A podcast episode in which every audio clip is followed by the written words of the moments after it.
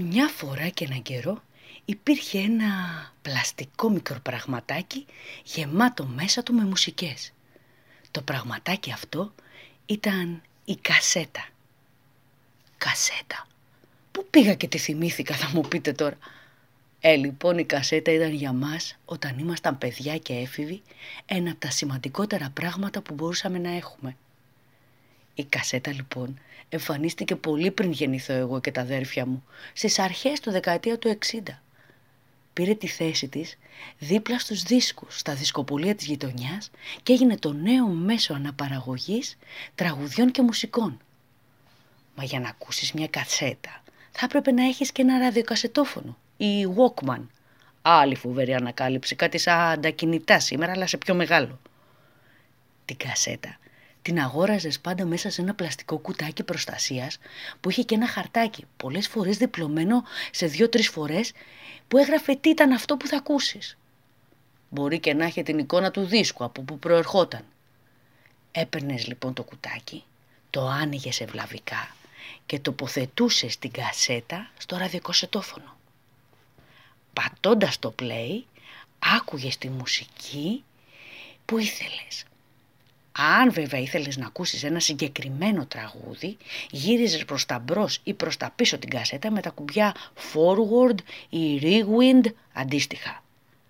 Ήταν οι πρώτες δύσκολες αγγλικές λέξεις που μάθαμε απ' έξω και ανακατοτά. Βέβαια την κασέτα μπορούσες να την πάρεις και άγραφη. Και τότε μπορούσες να έχεις, αν είχες τα μέσα, να αντιγράψεις ένα δίσκο ή να κάνεις επιλογές τραγουδιών και να φτιάξεις τη δική σου μοναδική κασέτα. Εδώ όμως άρχιζαν τα δύσκολα. Για να φτιάξεις μια κασέτα με τις δικές σου μοναδικές και ενίοτε αφιερωμένες μουσικές επιλογές, έφτινες αίμα στην κυριολεξία.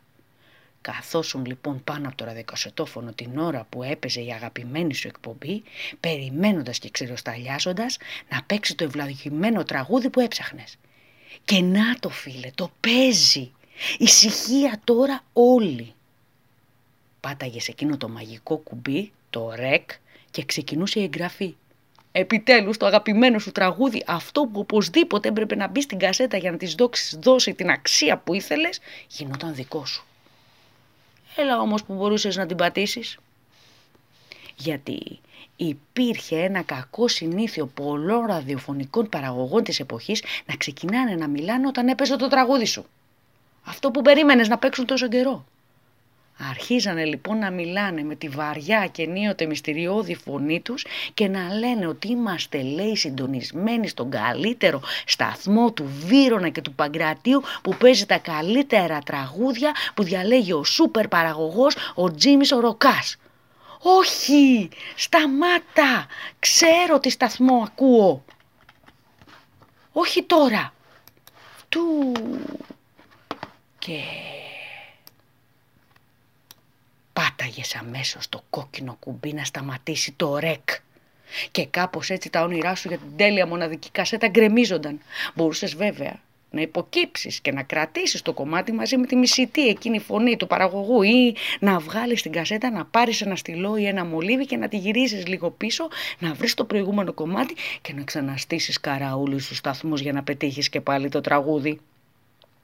Το χειρότερο όμως, αυτό το πήγαινε έλα της κασέτας μπρος πίσω, ήταν να σου τιμασίσει το κασετόφωνο. Αλλά για όλα είχαμε λύσεις. Κομμένη ταινία, κανένα πρόβλημα. Το μανό της μαμάς και ειδικά αν ήταν διάφανο ήταν η λύση. Σαν μάστορας ελβετικών ρολογιών τραβούσες ευλαβικά την ταινία και με σταθερό χέρι χειρούργου ένωνες τις δύο κομμένες άκρες. Εκείνο το κομματάκι της ένωσης δεν μπορούσες βέβαια να δεχτεί πάνω του τους ήχους και έτσι σαν καλός μάστορας φρόντιζες εκεί πάνω να πέσει η αλλαγή του κομματιού. Τις κασέτες που έφτιαχνες εσύ με τις επιλογές σου, εκείνες τις μοναδικές κασέτες τις αγαπούσες πολύ γιατί ήξερες πόσο σκόπος χρειάζεται για να δημιουργηθούν.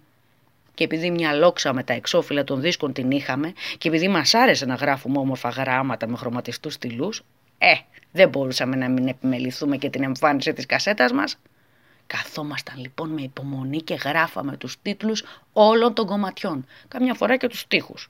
Ενώ δοκιμάζαμε τις εικονογραφικές μας ικανότητες προσπαθώντας να αντιγράψουμε εικόνες από εξώφυλλα. Η δημιουργία των κασετών με επιλογές τραγουδιών δεν ήταν πειρατεία, δεν ήταν κλοπή για μας. Ήταν κάτι σαν συνδημιουργία.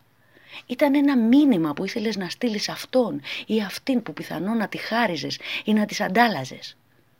Η εγγραφή τους σου πέδευε το μυαλό, σε έκανε να δημιουργείς, να μαθαίνεις, να είσαι ευρηματικός, να έχεις υπομονή, να έχεις κάτι να περιμένεις, χωρίς όλα να γίνονται με ένα κλικ. Σέβαζε στην περιπέτεια της αναζήτησης και της ανακάλυψης μουσικών. Γι' αυτό και σήμερα ακόμα φυλάμε τις κασέτες μας σε κουτιά, μέσα σε συρτάρια και μπαούλα, σαν τις παλιές βελέτζες των γιαγιάδων. Γι' αυτό δεν μπορούμε απλά να τις πετάξουμε στα σκουπίδια. Αυτό λοιπόν πέτυχε η κασέτα. Το συναισθηματικό δέσιμο ανάμεσα σε εμάς και τη μουσική. Τι κι αν μας έσπαγαν τα νεύρα, τι κι αν ψάχναμε πολλές ώρες να βρούμε τα κομμάτια, τι κι αν φτύναμε αίμα για να στήσουμε τη μοναδική κασέτα. Η κασέτα θα κατέχει πάντα ένα ξεχωριστό σημείο στις καρδιές όσων την έζησαν και την πόνεσαν.